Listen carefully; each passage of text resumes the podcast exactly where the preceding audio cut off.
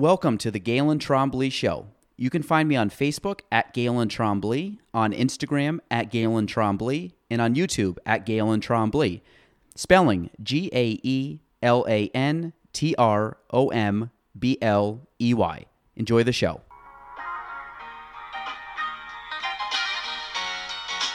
Welcome to the Gaelan Trombley Show.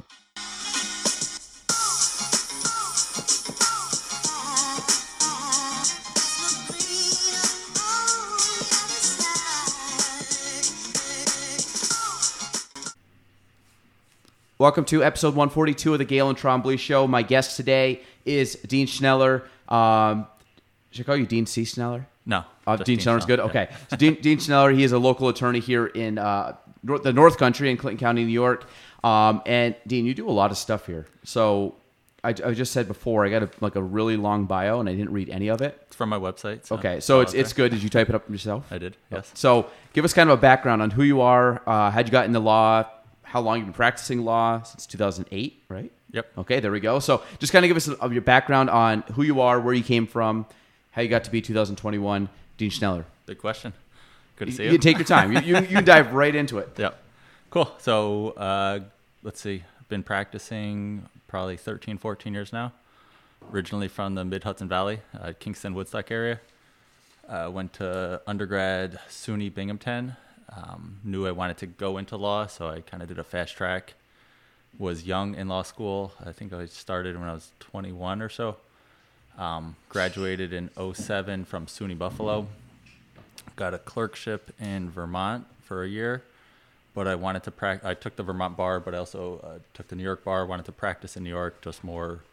I didn't know where my career was going to go, but New York was New York. You know, it's kind of the place to be for uh, more prominent kind of uh, legal arena. Um, and then came to Plattsburgh, practiced with O'Connell and Aronowitz, a law firm that was here, like an Albany satellite office, about six years, and then in 2014 went out on my own, and the rest is uh, kind of more long-winded. I don't want to go through all that. So what got you interested in law? Uh, I was a good writer in high school, but I and I like science, so I was really into environmental law. Uh, not, I wasn't in- into environmental law. I had a teacher that, um, who was a, a coach actually, and he was asking me what my interests were. Not necessarily a mentor, but just a kind of an interested teacher. And I said, "Well, I like writing. You know, I'm good at writing. I like social studies, and I like science." He goes, "Well, you should go into environmental law. It's perfect for you." So it's actually I, I ended up, you know, it's still part of my practice you know, in college, you're naive, you're going to save the world, but, you know, quickly realized you need to have a career, you need to kind of be more, uh, kind of a broader application. But it was very helpful at the time because I was really super focused in college through law school with that kind of concentration. And it, it gave me just a kind of a, a, a focus that led me to, um, you know, get through that process quickly. So you wanted younger. you wanted to uh, like going into college. You already knew you wanted to do law. Yeah, yeah, it was like a PPL program at Binghamton, uh, philosophy, politics, and law. So it was designed for people. There's no such thing as a pre-law program, but it was that concept for people that wanted to get kind of generic bachelor arts degree, and then could jump into law school, and that's what I did. Kind of quick transition. So when you came I actually at- went to yeah, I was at sorry, I was at Binghamton for three years because I I ended up uh, I left high school with kind of enough credits for one year, so it was kind of a faster track. Um, so when you say you were young for, young for an attorney, how, how young do does are attorneys typically? So when they go to law Um, I just was young in law school, and I don't have any regrets. But I was still, you know, we all went to college, and it was like a more party mentality at first. Mm-hmm. You're in college, and then all of a sudden you transition to law school, and everyone's now an adult. Some people have kids, and there was slightly older, more mature people, and I, you know, I, I was intelligent enough to keep up with them, but I still had the, you know, let's go party on Friday night kind Yeah. of attitude. So, um, you know, you the everyone else was 24, 25. I was, you know, a couple years younger than them, but quickly Uh, caught up. So when, when you came out of college, what was your focus at that point? Because you said you went you went over to Vermont for was that So prior it to graduating? No, so it was right from Binghamton to Buffalo, so college to law school, and then I was fortunate enough to get a clerkship opportunity. So out of uh, from law school, you you know the path from um, some of the other the other people I went to school with would either go into some kind of corporate model to big law, as they call it, you know, the, the New York City firms, Washington D.C. firms, or Buffalo firms, Western New York. Um, I went into a clerkship, which was a one year program where you serve as like the researcher or writer for the judge, the confidential law clerk, and the judge. Uh, it was a it was a court in Vermont. It's called the Vermont Environmental Court, which mm-hmm. kind of brought environmental. That's that's frankly where I got the position because I had the concentration in environmental law. Um, and you would be the the researcher slash writer for the judge. The judge would hear the trial or hear the motion, and you would do the, the kind of the backroom work for him. Provide a draft. There's two judges I work for. Um, you provide a draft for them, talk about the case. They would tell you how to, you know, what their eventual decision was, and then you had to support it with um, doing the legal work for them. And if they liked it, they would sign off on it. So that was a one-year gig for the state, and then once I got done with that, it was a kind of a set term. It's like a good, you know, not, uh, it's a well-respected kind of path out of law school into whatever you want to do next. So how does how does law work? And I think this probably parallels a lot of business. It like when you say like the head the head person signed off and, and you did all the legal work. Is it, so you pretty much do all the you know in the books, writing stuff, dra- drafting the, the whatever you need the, the paperwork or it, and then they they kind of oversee it like you would. That, yeah, that that was a clerkship, so that was a, a really specific, unique kind of job. Um, but I just chuckle when you say how does the law work when you go to law school, it's there's no practical training to how to be a lawyer. There okay. was a class or 2 mm-hmm. like here's you know here's how you write and here's what you know there may be a retired judge or a or, or you know an active judge or a, an active attorney who's a teacher and they'll give you some some um, insight. But when you're in law school, it's more this is the law and you learn how to read case law and, and but you don't actually learn how to practice law and there's a big difference there that is more on the ground training once you're actually in private practice standing in front of or sitting in front of a client or standing in front of a judge, then it's trial by fire, you know, no pun, and you just got to figure that out. And it's actually really law school is much more academic, whereas the practice of law is much more interpersonal because mm-hmm. you're dealing with people's problems and they're coming to you in a you know in some kind of crisis if kind it's a, a criminal case, state. a vulnerable state. Sometimes it's real estate, so it's more positive, mm-hmm. but it's always there's a lot in the line. And I don't, it's not a pitch, but when I have a consultation with a client, I say, hey, you're in a distressful situation. Part of the reason you're going to potentially hire me is you're going to put that stress on me. I can deal with that. You need to worry about what you need to worry about. I'll come to you with options. You can make decisions, and then we'll go from there. And that's it's a wicked stressful kind of environment because they're taking on so much for these people, and it's so um, they have so much riding on it. It's their lives, but you kind of it's hard to separate that sometimes. So where did you learn like on the ground training? Like mostly was it that, yeah, Vermont? so that no no that so that was more kind of a continuation of the academic concept because mm-hmm. you're back in the back room, you're not dealing with the people, you're just you know sitting behind a desk or behind a computer for whatever um, you know eight hours a day. The actual on the ground training was when I came back to New York, switched sides of the lake. I, I took the Vermont bar, you know, passed it and I, I liked living in Vermont, you know, the culture, the kind of the mentality, the people, but I'm from New York. I wanted to be in New York. And, um, you know, it was funny when I, I didn't know where I was going to land. I, I, uh, you know, in, in, law school, I did go for those big law jobs in the, in the city. And, you know, I don't know, you know, who knows where life would go, but I was looking back on it. I'm glad I didn't go into a big city or that kind of job because, um, you know, I'm big into um, recreation and outdoor activities and things, and and time is is, is important. So it was um, a decision I made to kind of stay in the North Country, and so I um, got the practical training when I came over to this side of the lake and got a job in Plattsburgh with O'Connell and Aronowitz, and that was an associate position, and then you're thrown into it and and off and running at that point. I think that's when I first met you, but this is years ago. I was like a yeah. little guy, yeah. like barely doing any real estate. Yeah, so you met your dad. Your dad used to do closings with Bill Favreau, and Bill was the one I used. Uh, God, I mean, I used it lightly. Bill did majority of my closings, but I wasn't doing a ton of closings back then. But I think yep. Bill probably did eighty percent of my closings yep. or more. Yep. Um, and then when he went to the uh, the courts, we, like I said, which is fine. I mean, there's there's other great attorneys, but it's just one where um, when I first got in, kind of through my dad, it was like, hey, use Bill, and I, I really enjoyed Bill. He was a good dude. But um, so the when you deal with people, because we're kind of in the same field of that, obviously different sectors, but do you find I kind of joke with people that I feel like I have like a master's or a PhD in, in psychology because when you when you deal with people, like you get like people come to you with a lot of stuff, and that sometimes they are very uh, transparent on certain on certain ta- items that I probably would never tell like my my you know my realtor or my attorney. Yep. Maybe you a little bit more because it's a legal proceedings. Like real estate, a lot of stuff like it doesn't apply, but people Yep. just spew out stuff. And Yep.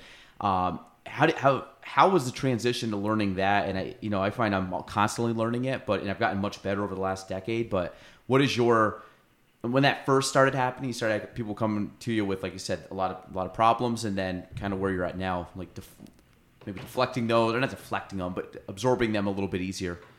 Yeah, I mean, I don't know what, what the question was, but it's how do you? What was the question? How do you? Like how do are you? Is that something that you're good at, like and, or evolved at dealing with the public? I it's hard to be objective. It's been successful so far. I mean, the clients keep coming. I don't advertise much, so there's a good word of mouth going.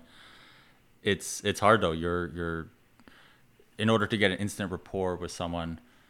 I forget where I, where I saw this. You know, as, as an attorney, you have to uh, maintain these continuing uh, legal education credits. So you have to do a seminar. You know, every time, a couple times, a couple hours a year. And actually, that just your question reminded me of one point, and I took it to heart, which was when you have a first consult, don't sit there with a pen in front of you, writing your paper, you know, writing on a piece of paper, trying to capture all this biographical data. You'll get all that information later. Sit there, look at the person, and let them talk for a minute, and let let them say their piece. Mm-hmm. So, it's you know, it's, it's a constantly evolving situation trying to deal with people. there's no solution. There's no there's no answer to it, but it's just letting them be heard at first and then talking. Um, you know, because I can once you get into the law, it's so complex, and you'll you know there's, there's so much detail. There's you could talk for hours on one you know about easements, you know, till you're till you're blue in the face. But people gloss over, and I can see that with my family. You know how you know tell me about an interesting case, and I'll start talking about it, and I can instantly see I lose them because it's you know I'm getting into kind of too much detail. So it's part of it is letting that person be heard, giving them the answer, but also um, just people, you know, inter th- th- this person to person relationship is the is the I'll say the hardest. It's it's the best part, but also the hardest part of the job because they're putting so much. Again, they're they're uh, criminal cases, civil you know, uh, civil litigation cases where people are suing each other. Um, these major closings, you know, million dollar closings. They have so much on the line, and so it's it's it's stressful because you got a lot to deal with. Where you're trying to deal with the personal stuff, you're trying to deal with the business stuff, you're trying not to screw up something, you're trying to do the job right. You want them to be happy, and it's just, you know, it doesn't work 100 percent of the time. But if you, I feel like if you, you know, the reason the reason I get nervous and I, I hate being nervous and going to court. The only time I feel nervous is if is if I don't feel like I'm prepared, mm-hmm. and if I'm prepared, I'm excited about it, and it's like, yeah, let's go. I want to go, you know, say my piece, and we can, we're gonna go kick ass and, and win this thing, or not win it necessarily, but we're gonna go do a good job. If I feel nervous, I, you know, I say, oh shit, what did I, you know, what am I missing here? What's there's not enough time, and you know, whatever. You're trying to deal with all that. Do you get stressed a lot in work? Yeah, yeah. Um, I mean, my wife will say sometimes I come home with a thousand mi- thousand yard stare, and you know, I. It's it's all balance. It's you know, I I try to recognize when that's occurring. Sometimes I can't help it. So part of it's trying not to take on too much. Um, not always successful. Sometimes you know you can't control the court's calendar, and when the phone rings, and you try to take it on. You know, you're a young guy too. You're trying to hustle, hustle, hustle, while also having family stuff and everything else that you're doing. So sure, I do. Um, trying to uh, uh, mitigate that. It's, you know, athletic, you know, recreation. Kind of not. I don't work out, but like doing physical stuff. I have you know hobby farm at our house, doing that stuff. So it's time away. Kind of rejuvenates me. But yeah. I mean, I got more gray hairs than my older brothers too. um, like just getting out. Like uh, you're you're big like um like you said ATVs and riding around. Uh, and doing no like- ATVs, but yeah. Oh, Um, what do you do? Like Um, well, a mountain bike. Uh, Okay. I do a bunch of outdoor recreation kind of stuff. So we have nice property down in Clintonville. Um, but that's like your escapism is going out and Yeah. Um, now with you know, it's always before kids. I did a lot more cooler stuff. Now I do a lot more. You know, not by no means Mm-hmm. Different stuff, yeah, diminish what your kids, whatever. But now that my son's getting older too, he can actually he's got a mountain bike and we can start doing the Hardy Trails in Wilmington and, and Is that- actually get after it a bit. So is that the best place for mountain biking? Uh, around here? Like where? Yeah, no, there's there's some hot spots. So the chasm trails are good. Um, down in Keeseville, uh, hardy trails are good if you know you're up for a kind of a more ambitious ride. They had some, so it's all forest preserve that they at least the hardy trails where they've converted or allowed mountain biking, which was a new concept for New York State. So the first couple trails were more um, not designed like a hiking trail. Like you, you hiked up a mountain, there's water bars across to prevent erosion. It's kind of a straight path. You know, sometimes there's switchbacks, but it's the quickest path to top of the mountain. And some of the initial trails at the Hardy Road were not as, um, you know, they, they weren't weren't uh, the term. You know, sounds um, the term's flowy. It's like they weren't. There was too much um, Like the, speed that would come into it. So so then the first trails were good. It was awesome that it was on state you know state land and kind of a new area. But then they had some West Coast guys come in, I guess, and developed them with this you know British Columbia that you know they have like these big um, they're called the flow you know flow trails where you're not trying to get down as fast as you can, but you're trying to you know you work your way to the top of the mountain or you know the, the height of land, and then you retain that that that potential energy as long as possible, where you're always going down, but you're not going down t- straight down. it's kind of like skiing when you just cut, cut back and forth a lot Uh, not. Yeah, it's hard to describe. Um, instead of bombing straight down. not kinda- bombing straight down. Yeah, yeah. it kind of you work your way down, so it's a longer run, but it's really fun because you have a lot of you don't have to work too hard for it. You got to work on the way up, but on the way down, you're just it's just all fun. Now, when I, this might be a dumb question because I've never gone mountain biking, but do you do you walk the bike up? Do you ride the bike up? Do you like drive your bike up? You're gonna embarrass yourself. I know. I just no. like I'm, I'm like if you're You- thinking you- like- it's yeah, it's it's depends on trail, but sure, I'll hop off here and there because there'll be some you know rock gardens they call them, so like a pile of rocks or something. And with, if I'm by myself, I'll try to be more cautious, try not to kill myself. Mm-hmm. If I'm with people that are better riders and they hit something cool, it's like all right, you know, they try to do it and you, you try to go after it. Um, so generally, you try not to walk up. you're trying to ride. You're trying not to get off your bike. so really can. you would start on the bottom, you would try to like weave your way up yeah, to the top. so- yeah. I mean that that hardy trails are cool. Like there's that that's a unique spot because it, it is similar to backcountry skiing. You know, that's my other big Mm-hmm. kind of winter winter uh, recreation. But um, it, the hardy trails are cool because it does. You start kind of at a, you know at the at the road and you work your way up. You climb, climb, climb, and you get to the top and you ride down. So that's similar to to the kind of the backcountry skiing model where you climb the mountain and ski down on the way down. what's the grade on these? That's not too high. Um, So I mean, you like can ride the bike up because I'm thinking Yeah. like like it, when you say would the mountain, it's yeah, they, they the trails are designed for it. You know, they're all rideable. Okay. Whether your skill, if if you have you know beginner, you're gonna hop off a lot. If You just put pro, on low gear and just kind of pedal your way up, and then Put it way up, yep. And it's actually it's funny enough when you're the slower you go, the harder it is. Like if you have like an obstacle in front of you, Mm-hmm. You know, you learn you got to like charge into it and you bring inertia into it and you're going to get over it. But if you try to poke your way over it, you're going to fall on your ass because you, you went too slow. So it's finding that balance of the proper, you know, the appropriate amount of speed. But of course you got to like, you know, you're churning, you've already climbed, you know, a thousand feet. You've already been, your legs are killing you. So you got to like keep um, super motivated to get after it. So when you go, how many times down would you go down? Uh, that that place, um, you know, you try not to repeat yourself. So like the the chasm trails is like maybe 40, 50 acres. It's a flatter area. You kind of loop around back and forth a lot.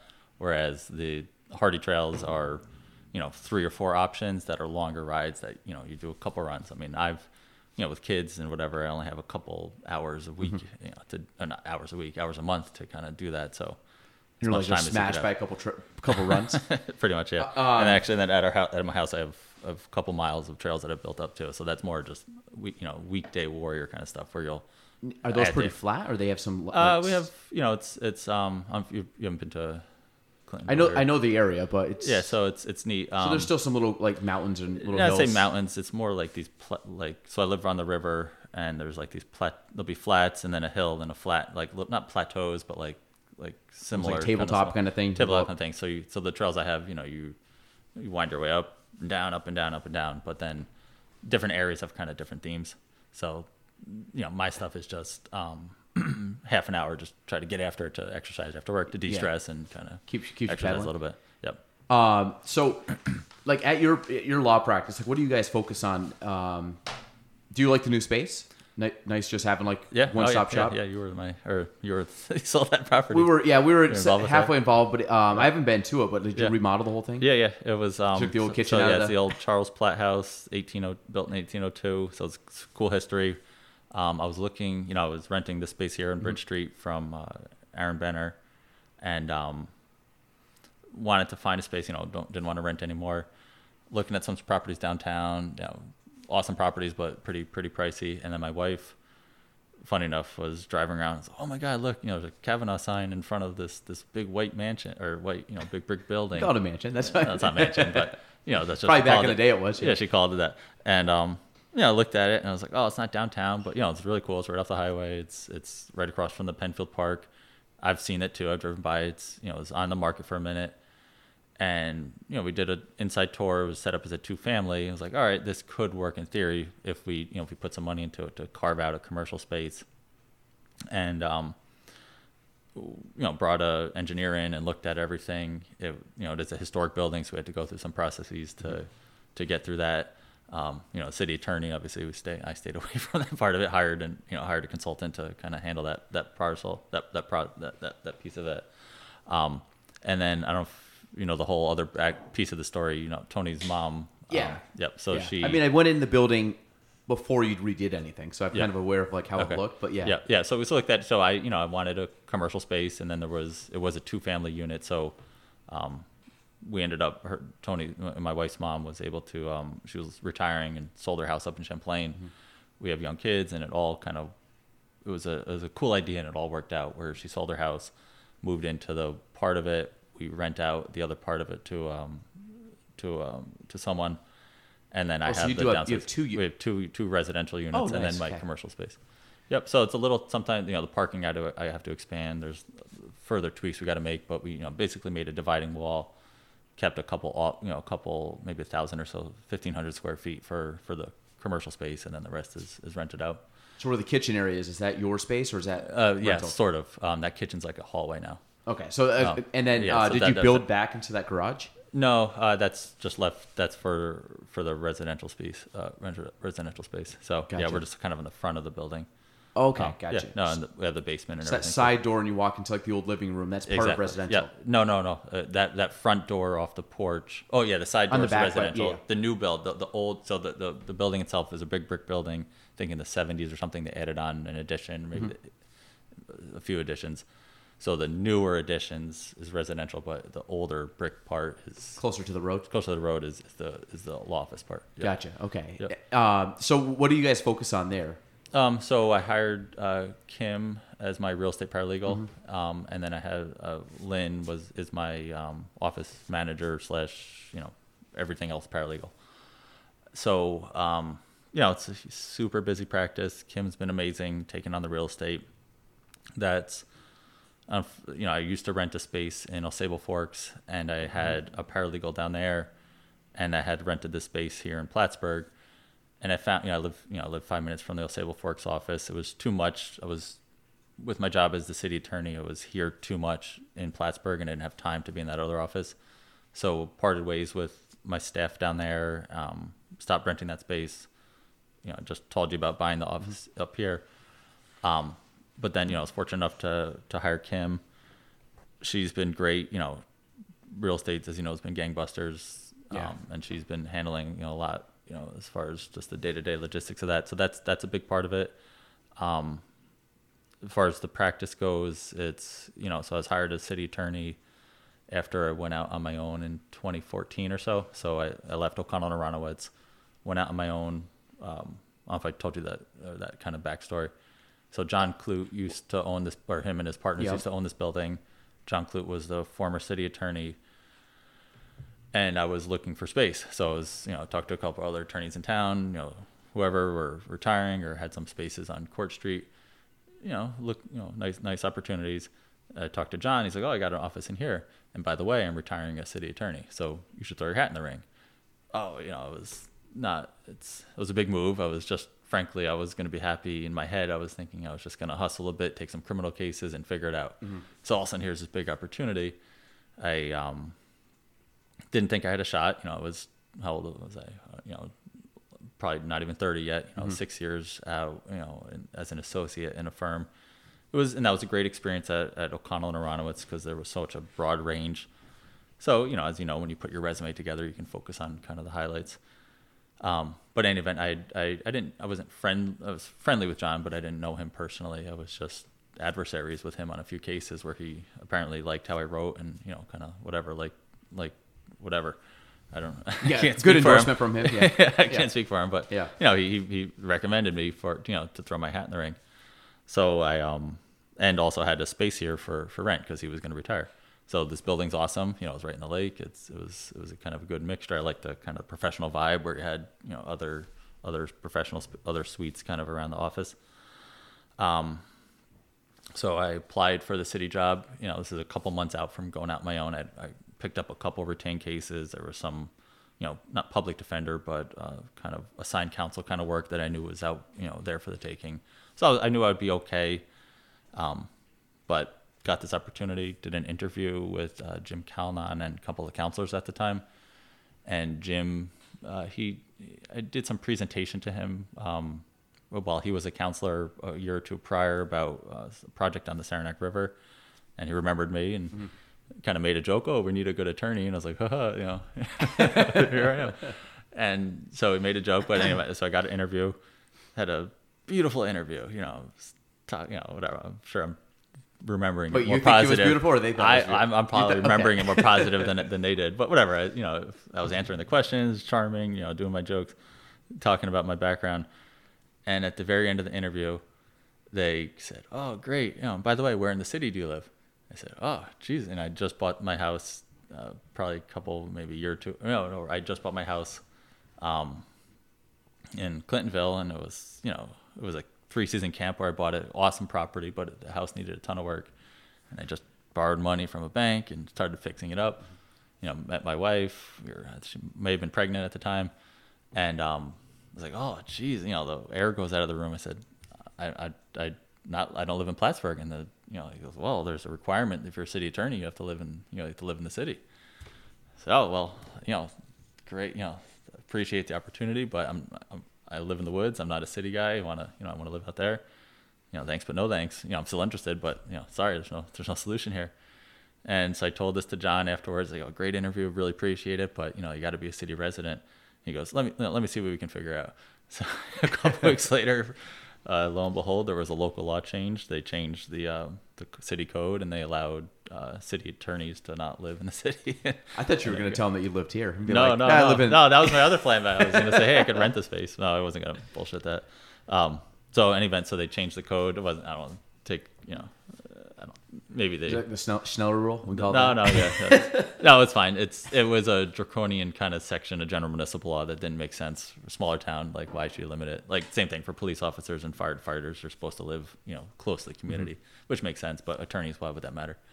So they um, changed it. I got hired, and you know, I was a young city attorney, and people would assume I was like the the assistant to the city attorney at first. It's like, no, this is me. Here we go. And you know, that was another going back to kind of the stress of being an attorney, the, the interpersonal stress. Um, the city job, great job. I'm you know still here through uh, two two mayors later. Uh, it's it's by appointment by the mayor. Um, what was I saying?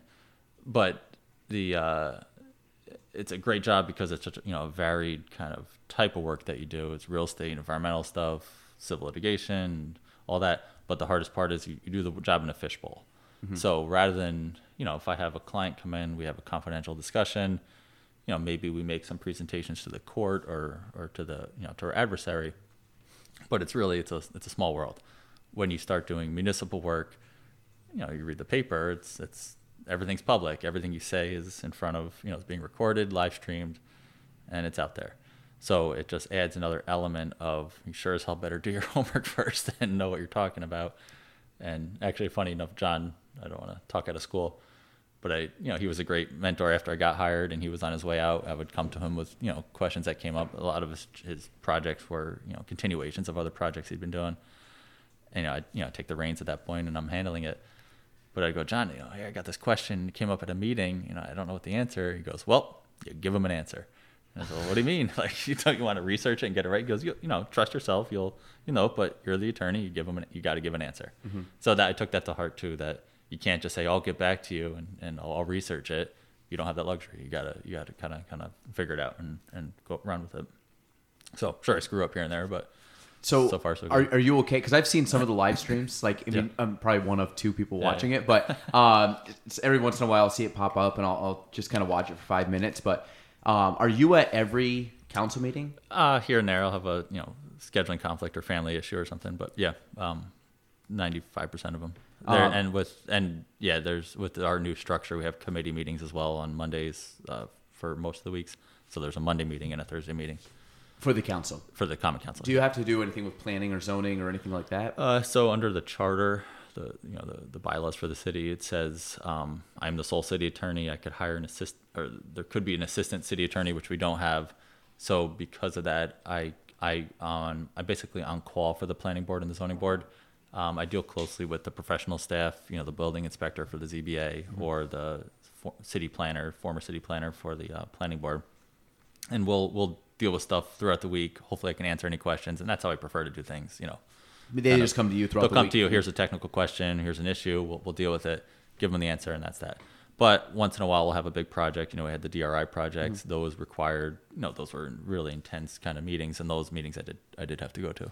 Uh, So, so, and that's killer. You know, family wise, obviously having night meetings, it's it's rough. well, that's what I was wondering because they're all in the evening and with, It's- with young it's kids. rough, It's yeah. Um, Yeah. But so as of right now, like, what's the? Is the city? Do you think the city takes up most of the time that you have, or do you, do you still do a lot of private practice? Um, yeah. So so again, under under my job description, I can have a private practice, which I do. Mm-hmm. Um, I have to, you know, I limit myself. I can't take a criminal case that involves uh, any city police officers, obviously, Yep. because I represent them civilly. I don't. I'm not a prosecutor, but I represent these guys. Um, excuse me. I represent these guys, or you know, the, the entire department. Um, so I can't. I could never be in an adversarial position with them. So I do have a private practice. Um, there are some limitations what I can and can't do within the city, uh, but it's it's it's a city's a really good job. So you know it's got benefits and, and everything else that goes along with it. So I'm fortunate enough that I can take I don't say take the cream. I'm still trying to hustle, but I can kind of I don't have to take everything that comes in the door. I can take what I think I can handle. Obviously under the ethical rules, I can't take on too much, but I can um, I can still take on other cases. So that brings in the real estate practice. You know, with a great staff, they can handle. You know, real estate, as you know, is a lot of paperwork Yeah, that goes into pre-work. it. That's But then there's also legal issues that come up, and every time you know, a realtor goes, "Hey, we have a we have a good uh, clean closing here," I always curse them. Yeah, no, knock on wood, like, yeah. yeah, right. We'll see about that because everything's an issue, and everyone's you know everyone's got the internet and creates all these problems. But you know, we get them done, and then so then that's you know so as far as the percentage of breakdown, let's say fifty percent, sixty percent of my practice is city. Um, I have the health department I represent.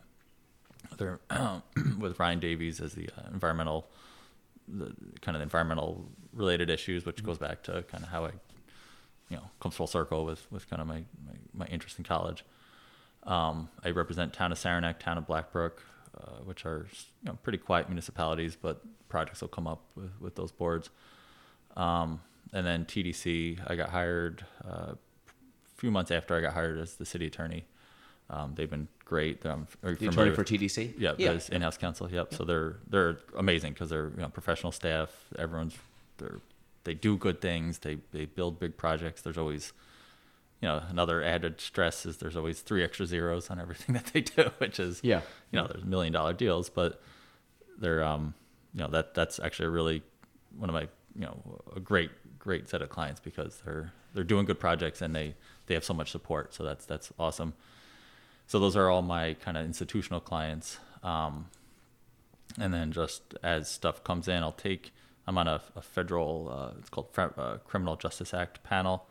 So it's like a conflict defender for federal cases. We have a federal court here in Plattsburgh, and obviously the border. So we'll get a Is lot that the of one on Durkee Street? Yep, Yep. yep. So we'll get a lot of drug cases or immigration cases, and um, yeah, I, I did. I, I got on that panel when I was at ONA. You know, back when I, when I was an associate, and I stayed on that panel. It's, it's good work. Um, you know, they have they have a good federal rate where they you know, where they pay you, and it's uh, the cases are you know they're big, interesting cases. They're you know big drug distribution kind of kind of cases, or just a run of the mill immigration case, which is always the um, you know the people are salt of the earth. I mean they've they're they're hard to defend because the standard is did are you in the United States? Do you have papers to be here? And the answer is generally no. So you don't have much of a, a defense. But in my experience, these um, you know, these people are trying for opportunity. They're Mm-hmm. you don't really see terrorists or anything come through. They're just you know workers basically. So that's a part of it. I have uh, I've picked up a few retained federal cases as well, based on developing that part of my practice because I've done you know dozens and dozens of these uh, these um, conflict defender. It's it's there's a federal public defender, and if there's multiple defendants in a case, that public defender can only represent one of them. So then there's other individuals who need representation who can't afford an attorney. So that's when the court will call every couple months and say, "Hey, can you take this case?" Yeah, and, I will. Um, and then I'll just civil litigations. Um, I'll I'll take on a case or two uh, once or twice a month, which is someone suing each someone for usually a boundary line dispute, easement dispute. That's that's kind of a hot area, or some kind of construction dispute, or you know who knows whatever else that could be. Um, a few personal injury cases I've taken, which are um, you know those are good cases because those are on contingency, but those are very hard because that person's been severely injured and there's there's a lot riding on it, you know, as far as that aspect. Uh, and then estates, um, I've done a lot of wills lately, so that's that's a great way to kind of bring clients into the door. In the door, um, you don't charge a lot to do a will; it's a pretty straightforward process. But you get a rapport with that client, and then you know that's your, you're their lawyer, and then they'll come with you know come back to you For future? for future stuff. Yeah. Um, do you find that you're one of the more well-rounded attorneys locally? I mean, it, and again, not to put anybody else down, but, I'm, but. I think for you Um, yourself, because you have a lot of background, yeah, big, no, I do. I have a unique practice. There's a few attorneys have been retiring over the past couple of years, so there's not many that do straight up litigation, Mm-hmm. and I'm one of them. Which it's a you know uh, you know advertised as a trial attorney or as a litigation attorney, and that's it's it's just that's you know when someone thinks of a lawyer or when they show lawyers on TV, they're in court arguing, Yeah. and in reality, 90, 10, you know, 99% of the time you're on the phone, you're on front of your computer. But as far as lawyering goes, that's that's kind of the Yeah. you know the essence of the job. the sexy part of the job. Uh, yeah, want to yes, say, yeah. um, so yeah, so I do I do a lot of stuff, and there's not many locally that that will take on those kinds of cases. My constraint is time. You know, Mm-hmm. I'm a one man show. You know, other than my you know amazing staff, I don't have any other associates. I have other attorneys that I'll refer cases to, and a lot of attorneys refer cases to me. But it's it's um, I don't have other associates below me. So um, I don't, you know, I'm just telling everything I do do. I don't do family law or bankruptcy, and a lot of attorneys in town will really focus on family law, you know, divorces or custody issues or you know, children in need of supervision. I've just never had an interest in it. Done a few cases when I was an associate, and I had to, but I, I, I definitely don't take those on now. I don't um, like the toxicity of it, of that part of it, you know, of divorce and custody. I just it, it just turned me off when I when I touched on it when I was younger. like if as you as you go forward like in your career i mean you're still still very young and I, i'm assuming you have many years left of doing of law if you want to but i'm saying if is there a certain point like what would you end up focusing on maybe as you start slowing down a bit and not taking on as much you're like hey i want to be a little more picky and choosy as to what i want to focus on have you ever thought about that or is that Um, I just I you know I don't you know it would be nice if I had the luxury of like actively thinking about my career. I'm more reactive with everything of Mm-hmm. getting through the day with it. But um, yeah, the the real estate's awesome. I mean, in theory, I would like to get more into writing title. That's a big Mm-hmm. opportunity that I'm just doing the nitty gritty closings, and there's other attorneys in town that also will write write title insurance, Mm-hmm. and that's you know there's some opportunity there, but you'd have to have a, a bigger staff. Um, so not so much folk I, i'd like to continually to get more efficient with my time so i'm more productive you know making you know as much uh, you know as lucrative as i can be but not killing myself with working you know 12 hours a day because those are those are brutal what uh do you have any time hacks or is that something you struggle at what do you mean time hacks like uh, ways to kind of like utilize the most of your day and try to get the most time back. Because I, think we're the same. Is like we always just fight time. Like it's just like Yeah. you know, there's always a to do list that never Um, gets done. Yeah, so it's funny like when when you work for someone, I feel like you get through the day and you waste a lot of time. Like I'm not admitting anything, but when you, you know, I know what you mean. Yeah, yeah. yeah, you, you you dick around a little bit more. Right now, say on a Friday, I I don't have any appointments for the rest of the day, and I know you know I use you know my calendar system and I have ten tasks I got to do. I sit there and I'm hyper focused to bust them out because it's I don't have to answer to anyone. I have to answer. I have to answer to my clients. I don't have to answer to to anyone uh, time wise above me. I get to, to make my own time. So yeah, it's the time hack is not so much. I don't know trick to it. It's just my own motivation of get this done so I can go do something cool outside and kind of get out of this office and stop sitting down all day. Um, so it's just I yeah I'm super I'm I, I not I'm not bragging or whatever, but I'm, I'm I'm very focused when I'm sitting there, and I hate it sometimes when I'm you know I'll skip lunch, I'll sit down and I'll holy crap it's two o'clock. It's like where did today just go? It's Yeah. a good thing because the day goes by, but it's also freaky because the day just went by and I don't know what happened. Yeah. But I've captured you know I capture my time. So uh, as you know as an attorney you for my um, billable hours you if you don't capture you know, when I say capture you know write down my time and put Log it into it, my yeah. into my system if I don't do that, then it's just wasted wasted money. And actually, it reminds me when Bill Favreau, when I worked for him at, at O'Connell Aronowitz, I went to his office once. You know, we talked about like six different cases, and he was I forget the name of the attorney, but he referenced some other attorney that he had worked for. He goes, "You know what? You can be so busy that you don't make money." And I said, and it didn't really make sense to me until I see it now when I'm, you know, you're sitting there, you get three emails come in, the phone rings, you're working on a motion, and you're doing six things at once, and you say, "Holy crap! I just worked for four hours, busted stuff out," and I look at my billing sheet and I missed, you know, I missed everything. So then you got to kind of make sure that you don't. So you do block off like this client. I'm gonna work start to finish on a task. Uh, it's more But- triage. I mean, yeah, you don't. I don't really have the luxury of any of that. it's more of of what's due today. What do I have to get done today? You know, some. Uh, it's, I I take that back. I do. If I have a project, I'll try to chip away at it, Mm-hmm. and it's it's like a nerdy thing that I think my dad. You know, your parents like tell you stories about yourself. It's never fully accurate, but it's, it's somewhat there. so he, he he told a story. I think it was at my wedding. How when you know I was uh, I was like a little not a little nerd, but I was like into like my little interests. You know, like Native Americans or otters or whatever I was into Yeah. when I was a kid. Yep. And um, he was uh, he told some story that I said to him. I said, you know, Dad, if you if you have a big assignment, if you do a little bit every day, then the assignment gets done and you've never actually worked on it. As opposed to like being a procrastinator and all of a sudden you got to get this thing done and work for 12 hours. It's a whole big hill you got to climb. Whereas if you do a little bit all over time, it's never actually a big thing. Yeah.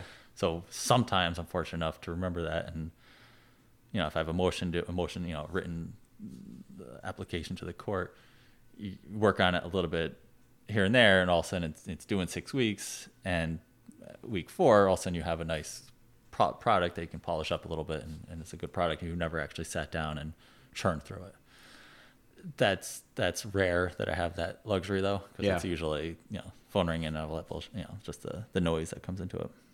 it was trying to take uh, one of the hardest things I find is like that's one of the reasons like I like the podcast because I don't have my phone on me. I can just like sit and I don't Yeah. really care what's going on because is it's funny. just it's, well, it's just kind of gives you like a quiet time during the day. But it's Yep. taking after this my to do list that I know I have stuff I got to get through. But then it's taking what I should be prioritizing and moving it up in the day and Yep. not getting caught in that like Yep. you know that my that hate thing that I hate the most is you know with, with my calendar system I'll have something that I that needs to be done but it doesn't need to be done at a certain date and it's my staff laughs at me like Starts "Oh, floating. it gets carried over carried over carried over like my you know I don't, I'm not gonna say what I'm not doing but my whatever Yeah. project that I haven't done and it's like you just I, I, I I'm guilty of it too and I try to keep on top of stuff there'll be things and you keep pushing down I hate seeing that because you know, you spend you stress about it for six months and you spend 15 minutes and get it done. It's like shit. I should have done that. Yeah, well, it's ago. just it's just like discipline, just to make sure that it's done before all like the chaos of the day. And exactly. Yeah, I tried. You it. don't know what's gonna come up. So I- then if you don't, I try to do like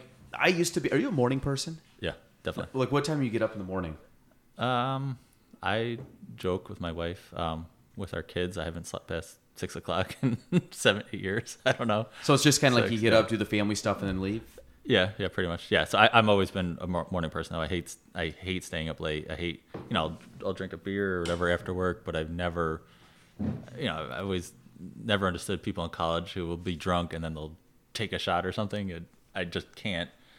I, I hate that idea of of staying up too late because it messes me up so much the next day. Yeah. I'm always I'm always thinking about the next day, and also it's a good philosophy for life. But it's you know you should always in the present or whatever. But it's uh, definitely morning person. I don't I don't like um, being, uh, you know. S- no, I'm not a night owl. You know, I, I Like- like like to- right- right I'm more now- productive in the morning too. When the uh, when the when the the sun's out later. Yeah. Like last couple weeks, I'm usually if I can get in bed before the sun goes down, I'm happy. Like when you can still see it. extreme, yeah. Like well, I mean, usually I'm like I would say I'm in. I'm trying to go like to bed around nine o'clock. Like, Yeah, no, and, and I may not fall asleep at nine, but Yep. I'm definitely to sleep before ten. Yep. And uh, Well, you got young kids too. So well, that's the thing, and I- and- Exhausted. well, like what my my issue is like I, I a lot of times I like to get work done in the morning, and sometimes you're just so exhausted, like Yeah. that you're like sleeping that you get up that you just kind of like. I don't get right into it like I would hope I could because uh usually it's just like the draining of the kids, which is Yeah. like I said, kids are absolutely great, but they take a lot out of you, and it's Yep. Sometimes I, I find that I'm just trying to survive the day and trying to survive the night and trying Yep. to survive the morning, and it's Yeah. No, I'm more productive, and I, I hate, you know, appreciate doing, you know, nine o'clock to ten o'clock. I right love now. this, yeah. I like doing stuff in the morning, especially if I have something that I'm thinking about. Like if I have an argument in court or something to do, I hate having it in the end of the day because then all day I'm thinking about it, Mm-hmm. as opposed to being, you know, moving past it and kind of putting in a box and then going going beyond it. Are, are you are you someone if you have if you have a big problem like you said you, you'd rather tackle like the hundred percent deal the biggest on issue first right get out of the way Yeah, hundred percent. Um, yeah. no how do you what do you do you just like what's your thought with that because sometimes I do it sometimes I don't and it's kind of like sometimes I'm just like ah, and I just push it and I procrastinate and then I, that gets punted the next day where are you one where you're just like what is it let me just deal with it now if it's get it something that's urgent, you got to deal with it 1st Mm-hmm. Otherwise, everything else, it's you're distract. At least my myself, I'm distracted on whatever else I'm trying to do, and I'm can't focus on that. So, sit down, focus, bust it out, and then and then move on. and that, that works well for you I mean that's but I mean I you're good at that you what I'm doing. Yeah, I don't know. Uh, I, mean, it's like you know, that's why this conversation's funny because it's you know, you'd rarely, at least I rarely sit and like take a step back and like think about why you do the things that you do. Actually, we we just did a road tr- uh, family visit and uh, it was a audiobook, a rethinking or unthinking or something. Okay. I forgot the title. Adam Grant, and his whole premise was everything you know like is just because that's the way you know it, and you need to the most the, the best thinkers and the most productive people have like a scientific analysis and don't just go on what they know, but they apply evidence and uh, question things and continually improve or continually um, challenge kind of what they already know. And so, if you can do that, you're going to be a you know happier, more productive person. To, to get away from what you th- assume is is the right is is the thing that you should be doing. So it was it was just a neat concept that I don't you know as I was driving I was like oh that's a cool idea and I should I should do that more. do So- you do you listen to audiobooks in the car with the family uh, so we we got a new car, and I hate to say we have the uh, I probably shouldn't admit this the uh, the DVD or whatever on the I, I am anti-screen with the kids. You know, Oh, so they try to limit it. So, but it's you know, Yeah, but on a long driven the trip- kids three. Yeah, I know. It's, It's- it's, it's, you need like, like we said, you got you got to have some quiet time too. Yeah, That's yeah. just wondering. I'm like, I, we So- always end up listening to like Moana again. Oh yeah, no, yeah, you should hear uh, Elodie sing it. She's my uh, three-year-old. She's got a whole Moana performance that she's been doing. Oh, does she? she that's it's cute. I, I was gonna say we're on uh, we're on the Boss. Baby. Have you watched Boss Baby? yeah, it's good. I like those movies. The uh, the Bo- Boss. Did you watch the new Boss Baby? no, When it just came know. out? No. So we've been on a kick for that for about two weeks, and it's it's, it's actually pretty good. When they when they sprinkle in the adult humor, Yeah, no, I like- then it's yeah. like I, I can sit down and watch Yeah. it, but you get some of those like mindless like Yeah.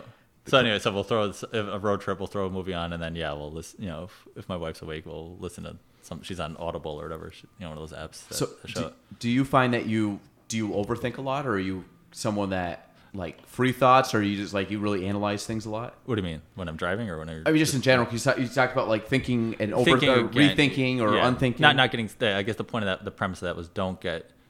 Just just just constantly reevaluate how you think about things, and then you'll eh, like like. What's the example that I don't want to get into that too much, but um, using the scientific model like in day to day life, and science you know science is hypothesis supported by evidence, not you know religion you know uh, they call the preacher where you're just espousing what you should know or the prosecutor is trying More to like bring other people based. down yeah to base it on evidence and don't don't assume anything. That was the whole point of it. I don't know why, oh it just and the point of that was saying you're asking me these questions kind of life philosophy. I don't ever sit and think about it. So it's this is a unique time to kind of take a step back and be like oh yeah here's here's why i do what i do or don't do what i do or whatever So can um, you? so I do overthink things. I try not to. I try. You know, my wife. She always says, you know, she, she's impressed or whatever how I can deal something and put it in a box and then move on. So you're good about like compartmentalizing things. Yeah, you have to be because otherwise you wouldn't sleep at night and you'd go crazy. So, Well, I, I think I am. I mean, some, I'm not. It's not perfect, but yeah. Well, I think sometimes with attorneys, like I look at, depending on where you're at, like sometimes you're dealing with people's like really stressful situations is on their mind, and you have to be able to, like you said, kind of take it out of your mind, dump it, or put it on the shelf until Monday, or Yep. um, and do you are you don't work much like uh, weekends or evenings, right? Uh, uh, it depends on the project. Um, you know, during COVID, it was kind of a different lifestyle. We were home for a month, and in that situation, it was, you know, I have a home office, and you work a little bit morning, have lunch with the kids, do something cool outside, make dinner, come back and do a couple more hours, and still bill your, you know, eight to ten hours that you needed to bill. But So- you're, it's more like you now- working silent or solo.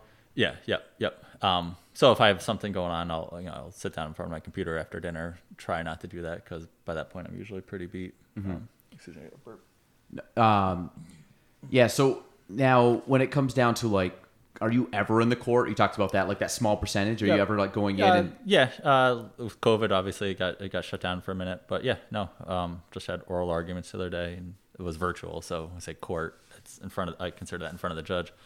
Um, I've done probably say ten or so trials, you know, formal jury trials.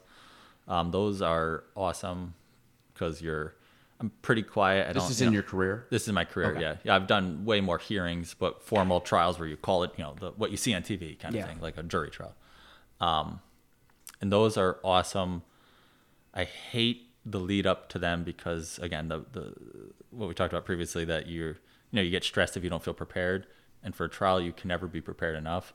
And obviously you have every, you know, it's like it's like going on vacation, a work vacation where you're putting all your other crap aside, everything else you're trying to do, and just focus on one thing, while all that stuff's building up, and you're trying to prepare yourself because it's a trial and you got to know it front to back, you know, whatever the facts of the case are, or the, or the criminal case, or if a civil case, and so the preparation's brutal. You can't do it enough. It's constant stress. If you have a count of trial for six months in the future, you're thinking about it as soon as you get that date scheduled. It's in the back of your head consistently. Prep, prep, prep, prep. Can't do enough. So that sucks and it's you, you don't have enough time. But then when you're actually in the moment in front of the jury talking to them and you know personally i'm a pretty quiet person. I don't like to be in front. But for whatever reason you're like they have to talk to you. The witnesses have to answer to you. You have some investigator some some law enforcement guy who's not used to being questioned. And it's it's a really powerful um, kind of moment and cool. Like you it's, it's exciting and it's it's I'll say fun. That's a wrong word for it, but it's it's like Well, it's like an adrenaline rush. yeah. I yeah. think maybe I mean, because, like, I said, if you're behind a computer now, you get to kind of go. you're like doing it. You're doing your thing, and you can like read it. And so it brings in you know psychology, and you can read people's cues. Some people like smile and look at you. Other people won't even look at you, and you. It's it's just a really interesting um, experience. Again, at the end of it, when you know all rise for the jury's verdict, your your heart's in your throat, but it's it's still. Do you really know if you have it? Like sometimes, or is it usually I've coin had flip? it. Uh, yeah. Where you like, we, you know, we got this. um. Or have you no, ever been no, surprised? You never, no, you never know. Because you always, you always wonder because like both sides, like of course You I'm tr- I try to say when the jury looks in, if they look at me, I feel good, and if they don't look at me, but you, you can't read. It's all reading tea leaves. Like I know, I know when I have. I I treat it like a boxing match in my head. Yeah. So w- when you have a trial, you'll have, you know, you have to present evidence, and if you're, criminal cases are different than civil cases, but use criminal case as an example. You'll have the prosecutor goes first. They have a lot of advantages built into it. They get to speak first to the jury, um, so you're always playing defense. But they'll they'll take a witness, and you'll then you know they'll do they'll, they will do their direct examination with that witness, and then I can cross examine that witness, and then they'll do their next witness. They'll direct, I can cross. So each each of those I consider a round in my head, and so you know round one's the, the opening statement, and usually the prosecution sits there and reads. No offense to anyone, and go against, but they usually read a script, and they've they've got it from someone in their office, and they they fill in the holes with the facts. It's pretty dry, and then I go up and I you know I, back to like writing. I still like, like to write stories as a kid or whatever, and I, I enjoy that part. So I like to think about my case, and I'll have a shower moment like a week before, like ah, there's my, my big theory, and I get to do it, and like you you, you tell your story, and you can it's like pretty intriguing. I feel like like you can tell the people are looking at you, nodding their heads, and so like I'll score it round one, opening statements, you know, like 10 9 Schneller. I got it. 10, yeah, exactly. I got them. Or 11, 11 8 or whatever. Yeah, yeah. 11. No, no, I'll get uh, kick their ass that round. And then the the um same thing. the prosecution will do the direct on cross examination. You'll chip away, maybe you'll you know get a couple punches in, and, and using that analogy, and you know get a couple hits in, and it's a it's a draw that round.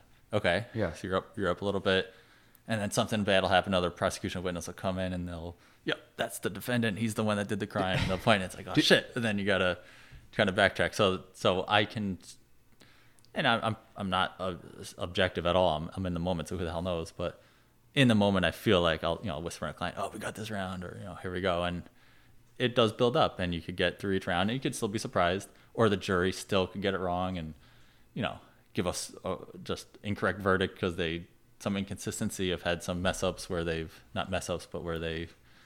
You know, couldn't whatever. So some procedural issues that they've you know they weren't paying attention, but overall, yeah, you get a good sense of it that you have a good shot, or this is a wash. You're going to get toast. You know, you're toasted. But a lot of it is is there a lot of um I don't want to call it acting, but you said like selling it. You got to like there's a lot oh, it's all so so trial technique. That that goes back to what do they teach you in law school? You know, you asked that question. Did they teach you? You didn't ask that, but do they teach you how to be a lawyer?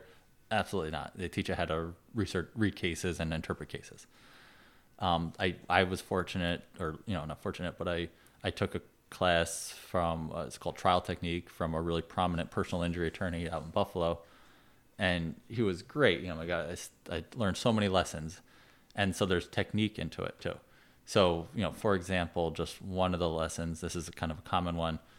If you are cross-examining someone, if, if I'm if I'm cross-examining someone, cross examine means both asking questions. no, so cross-examining is trying to challenge, uh, discredit the person. Okay. I'm trying. So I'm I'm I'm attacking them because that would you know be appropriate, but I'm trying to either show they have bias, they have bad information, they're unreliable. You know, back to my cousin Vinny. Mm-hmm. You know, the, all, that's the, that's what everyone knows. That's the best cultural reference. You're trying to discredit that person and show that they're not reliable.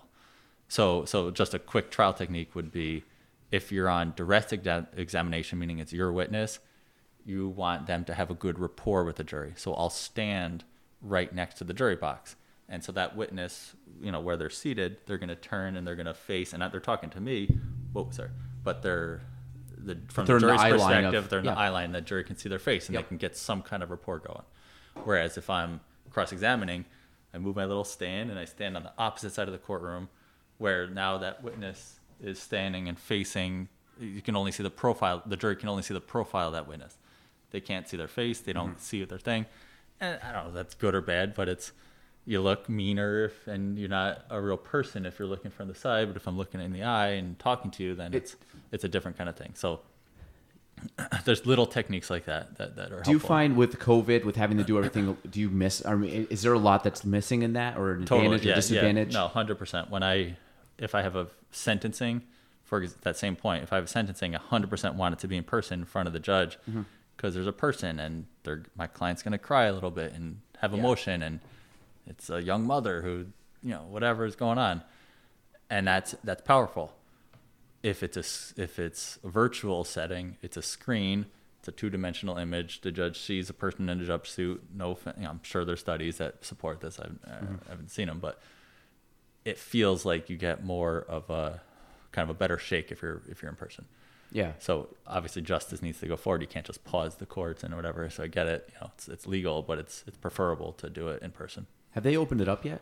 Uh, it's it, majority, yeah. Um, there's a couple judges who still prefer to do everything virtually, but that's uh, so far it's it's been changing. What's like real estate closings? You don't have to go to closings right now. Yeah, Which, no, that was nice. I mean, which, which, I, which I think like I was, I was saying, like I like going to closings purely for the fact that I use it as more of like a networking opportunity because you get to see people that I don't Yep. get to see that often. Yep. Uh, most of the time, as an agent, there's not a whole lot we do at the closing unless you You ask me a sit there. question, and I'm like, even if you ask me a question, pick up your check and go but, on. but even if you ask me a question, now I'm just I like just mail me the check. I don't even care. But like my thing is if if there's an issue that comes up, majority of the time, like you might ask me, that might be like option one, but option B is just like open up something and look. Like it's Yep. it's really like there's not a whole lot of difference that we make.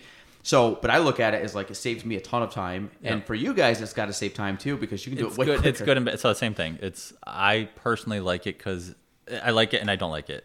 I like if if my file's good and clean, and we're gonna have a good clean closing. Mm-hmm. Actually, it's the same thing about preparation. If you're prepared and you feel good, it's fun. You get to be charming. You get to say little jokes. I have a couple pet jokes. I'm sure you've, you've seen enough closings. Every Yeah. attorney has their thing. I like I've you know I don't I'm not one to say sign here sign here sign here. I like them to understand what they're what they're signing. Sometimes they shut me out. Sometimes they want to hear every single word. But it's a good time to kind of be a person in front of them. It's a good mark not marketing, but it's a good kind of rapport builder. Rapport builder. Yep. On the other hand, it takes time. So uh, closing will take an hour or two, and that's you're just sitting there. And if you could do it on paper and mail it away, then you get that same benefit to you financially, but you don't get that relationship. And you and you know, it's kind of nice if if it's a you know old couple selling a house to a young couple and they shake their hands Yeah. and there's the garage door opener and there you go and it's like a sweet little moment too. So I like I like that part of it. So it's good and bad. I mean, it's way more efficient not to do them in person Yeah. but you lose you don't get you know they don't know who i am and that's yeah That's a that's that's the only reason that I, I'd had an issue with it, it- good and bad, like you said. But um, well, Dean, for purpose of time, Yep. we'll uh, we'll wrap it up there. I we didn't get to any of the outdoor stuff but Did you want to talk about outdoor stuff? No, no, it's I- fine. I I- was just we could, hey, you never know. We can have you back on. We can talk all about mountain biking and outdoor stuff. But Yeah. um, Dean, if anybody needs to reach you, anybody needs to find out where you are, what what services you offer, what's the best way to do so? uh website's probably best so it's schnellerlaw.com just my last name and it's got all my information Beautiful. And you're on uh, Boynton Avenue. Boynton avenue yep next to across from the penfield park um just off the highway right uh, you know, 98 boynton avenue And if they want to, if they want to see you, um, just watch the live uh, the Oh, live yeah. streams Yeah, of the city. please, yeah. Dean, Dean's always sitting there, uh, bright eyed at whatever I- five. people o'clock at said are you sleeping and i'm like no i mean No, it's just a pixel. no, he's up. He's definitely up. But uh, yeah, those are those are pretty dry. So if you want to watch them right before bed to put you to sleep. But um, Dean, I appreciate you coming on. Um, again, Dean Schneller, he's on Boynton Avenue. Great guy. Um, offers quite a bit. Um, hopefully, you know, if you do need him, reach out. Good dude. Uh, that's episode 142 of the Gaelan Trombley Show. Thanks for listening to the Gaelan Trombley Show. If you want to reach me, you can go on Facebook at Gaelan Trombley, on Instagram at Gaelan Trombley, and on YouTube at Gaelan Trombley. The spelling G A E L A N T R O M B L E Y.